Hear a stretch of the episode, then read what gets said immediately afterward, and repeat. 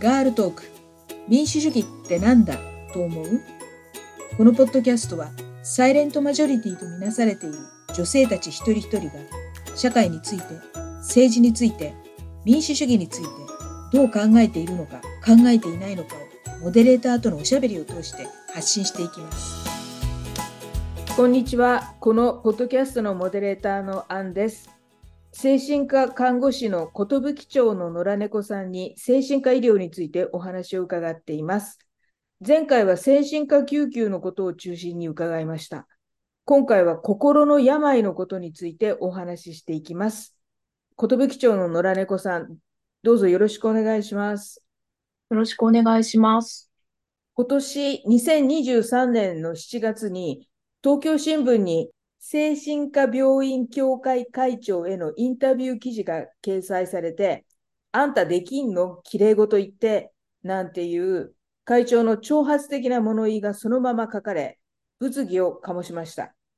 このインタビューで会長は身体拘束と長期入院を肯定する発言をしているんですけど、この記事だけ読むと、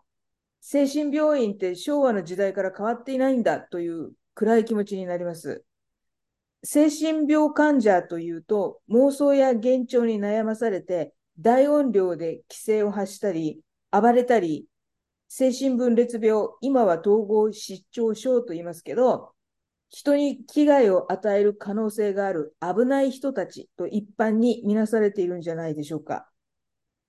えー、ちょっとここで私の考えを言うんですけど、私、昭和の精神病院の入院患者って、実は戦争 PTSD によって精神病を発病した人たちがほとんどだったんじゃないかって思うようになりました。精神を病んだ日本兵のことを書いた戦争とトラウマという広島大学の歴史研究者の方の本もありますし、このポッドキャストでヒロポンと特攻の話をしてくださった大岡さんは、戦争で精神を病んでしまったおじさまのことを話してくださいました。それから三上千恵監督の沖縄スパイ戦士にも、沖縄戦でゲリラとして戦った少年兵が命からがら両親の家に戻ったものの、精神を病んで死宅感知されていたエピソードが紹介されています。元日本兵の患者がどれぐらいいたのかについてはわからないんで、ここでは私の印象しか話せないんですけども、もうちょっと踏み込んだ個人の感想を言えば、発病しないまでも復員して PTSD に悩まされていた人たちは嫌な記憶を忘れるためにがむしゃらに働いていたんじゃないかと思うんですね。それが高度経済成長の一助となった反面、私生活を犠牲にしてがむしゃらに働くってことが社会の常識になってしまったんではないかと思ってます。会社のためにがむしゃらに働いて私生活を犠牲にしなければならないっていう新しい社会常識が次世代の精神を蝕んで新たな患者を生み出しているという、もう全く個人の感想をベラベラ喋ってますけど、話を戻して、身体拘束長期入院のことなんですけど、今、あの、厚生労働省は精神障害に対応した地域包括ケアシステムを作ろうとしています。だから、精神科病院協会会長の身体拘束、長期入院やむなし、あんたできんの発言が、なおさら物議を醸したと思うんですね。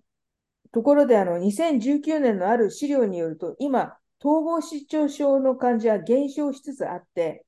うつ病、自閉症が増えているということです。寿町の野良猫さんは、精神科医療の現場で自分がその精神科の看護師になってから状況が変化してきているなってことを感じていますか？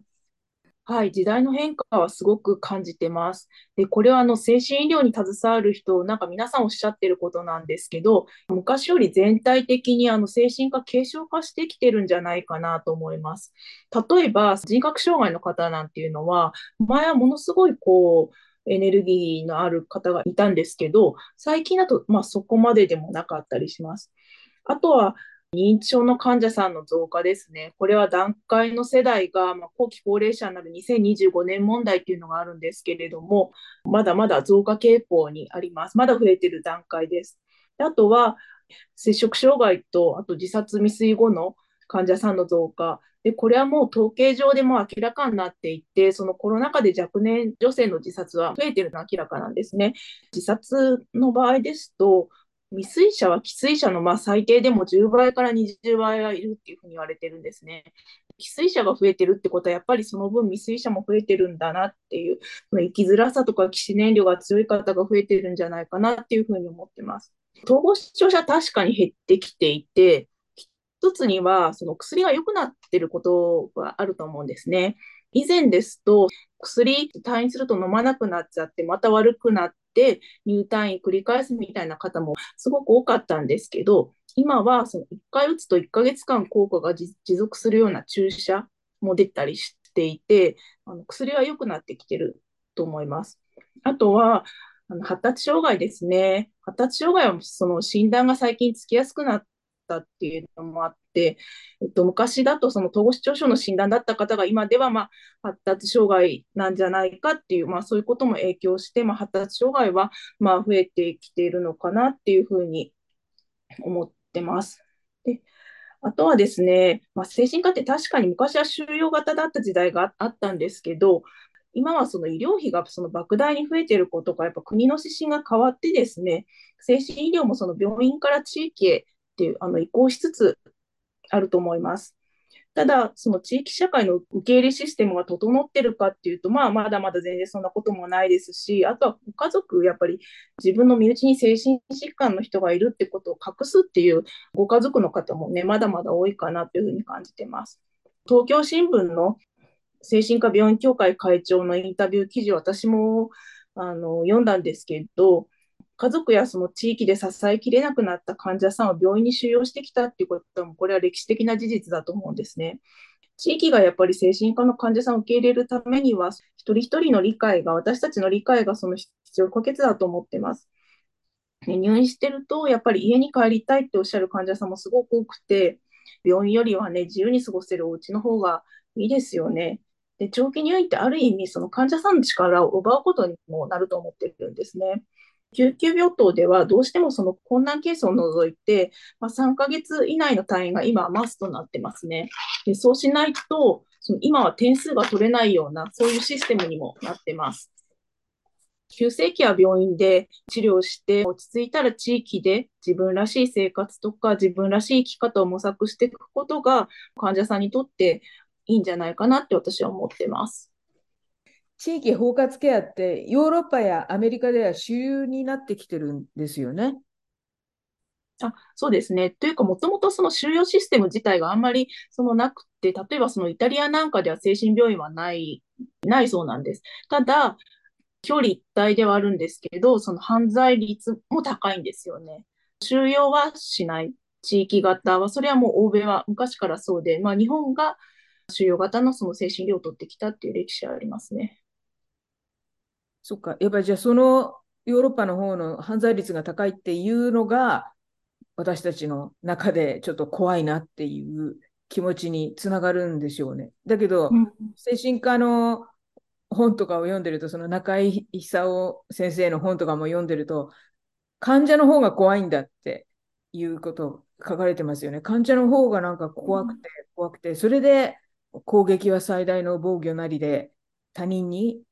加害するみたいなこと書かれてあるんだけど、やっぱりそうなんですかね？統合失調症の患者さんなんかですと、よく自他境界の不明瞭さっていうことを言われていて、自分と他人との境界がすごく曖昧で、曖昧ながゆえに、普通の人がそうは捉えないようなこと、被害的にとったりとか、その脅かされてるように感じることがその病状としてあるんですね。そういった恐怖心から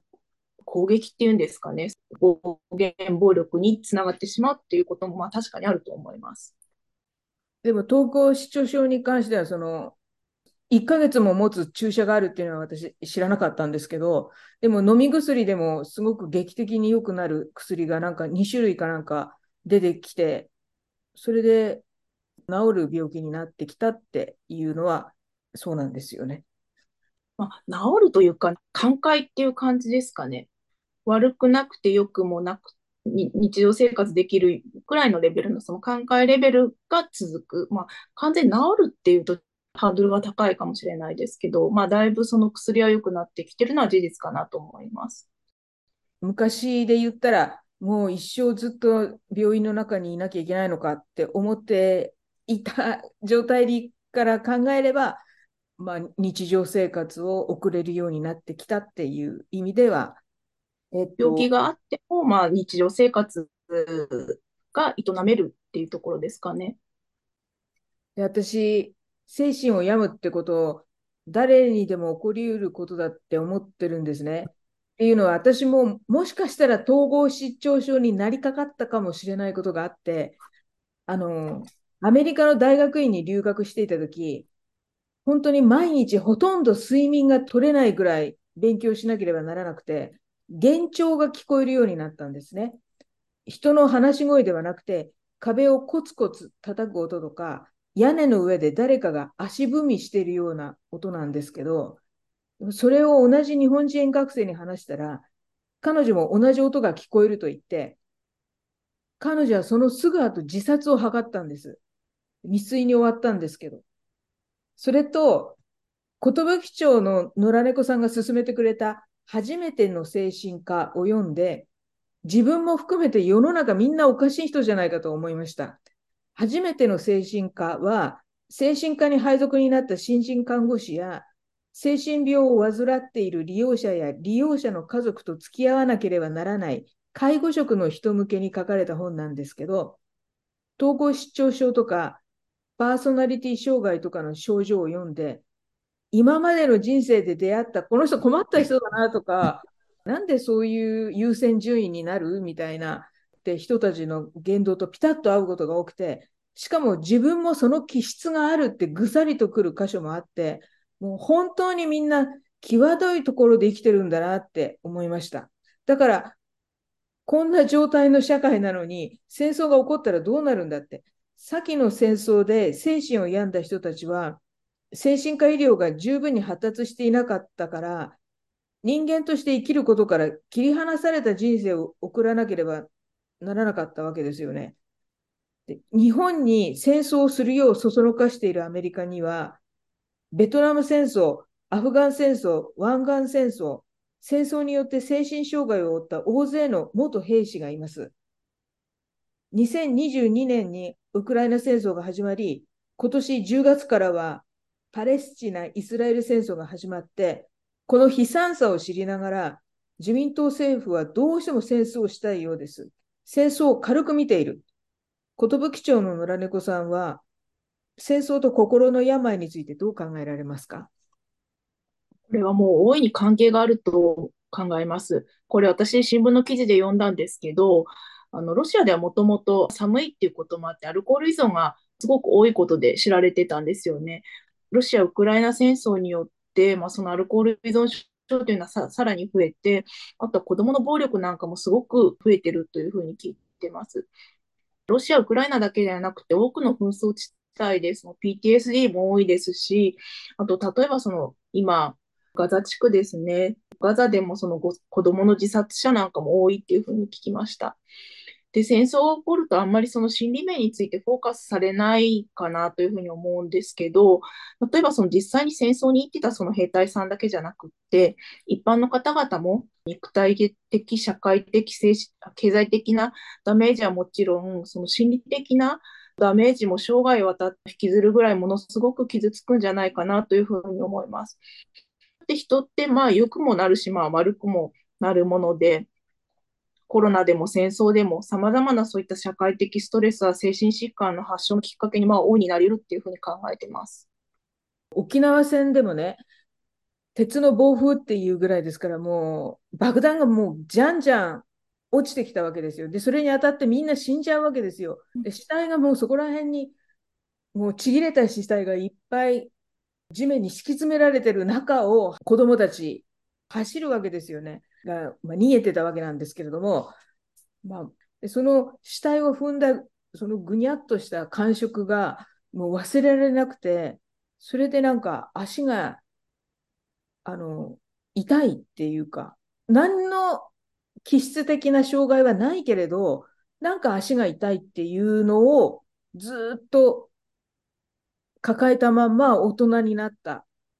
おばさんになった時に、初めて、あれはあの時死体を踏んだあの感触があったからなんだっていうことに気づいた途端に、その足の痛みが消えたなんていう話も聞いたことありますね。精神疾患の地域差っていうか、沖縄では PTSD が多かったりっていうのは、北海道なんかうつ病が多いっていうふうにも言われていて、日照時間のが少なかったりですとか、あとは結構雪が降ると、その家と家が隔離されちゃって、本当にその閉鎖的になっちゃいますよね。で、そういった人との交流がなかなかなくて、家にあの閉じこもんなきゃいけないような環境だったりして、そういう地域格差っていうのはあると思います。沖縄はそのあの精神疾患多いっていうのは沖縄戦によるものすごく影響あるんじゃないかなと、まあ、実際のところどうかわかわからないですけどそういうふうに私も考えてました。前にお話伺った時にやっぱりその沖縄戦のトラウマを抱えた親からの暴力とかを受けるっていうことでその子供がさらに自分の子供に対しても暴力をっていう暴力の連鎖が途切れなく続いているみたいなことを。でしかもこの基地があるから、暴力装置の中に暮らしているっていうことで、その暴力の連鎖が止まらないっていうような話を伺ったこともありますね。あの、今、この不況じゃないですか。もうものすごい円安で、ものすごく物価が高くなった上に税金どんどんどんどん取られて、社会保障費もどんどんどんどん取られて、どんどんどんどん貧しくなっていくじゃないですか。もう貧しくなるっていうことだけでもって、本当に精神的な負担っていうのが重くなってくるんですよね。でそれも結構影響はあるかなっていうふうに思います。もし貧困との精神疾患って、その実際そういう研究があるのかどうかっていうことはわからないんですけれども、やっぱり何かその関係性はあるんじゃないかなって、すごくその患者さんとか、野宿者、夜回りのことなんか見てて、すごくそういうふうに感じてます。まだ戦争にはなってないけれども、どんどんどんどん貧困化しているこの状況が、精神病を発症してしまう確率が高まってるような気がするんですよね。だってさっきも言ったけれども、みんな際どい状況にあって、この平和な社会であったとしても、もう何かのきっかけで精神病を発症してしまうっていう、私たちその綱渡りしながら生活してるんだなって思うんで、だからなおさらやっぱり絶対に戦争の方に向かっちゃいけないし、なったら、みんな共倒れしちゃうんじゃないかなっていう気がしますね。まあでも本当それはそうで、戦争についてはそのいろんなその一般市民のその心理面ってなかなかフォーカスが当たらないですよね。足立区なんか本当に悲惨なことになってますけど、亡くなる方を見たりとか、家族を亡くしたりっていう経験をすれば、まあ、PTSD にもなりますし、お酒がそこにあったらお酒に逃げざるを得ない状況になっちゃいますよね、それはね。なので、社会的なその変化、戦争だけじゃないかもしれないんですけど、その社会の状況ってかなり精神疾患と関係をするのかなっていうふうに思います。はい、ありがとうございます。今回はあの心の病について話しました。まともだと思っている自分も紙一重のところにいるっていうことを自覚したいと思います。寿町の野良猫さんにはあと1回お話を伺いたいと思います。次回のテーマは夜回りのことです。寿町の野良猫さん、引き続きよろしくお願いします。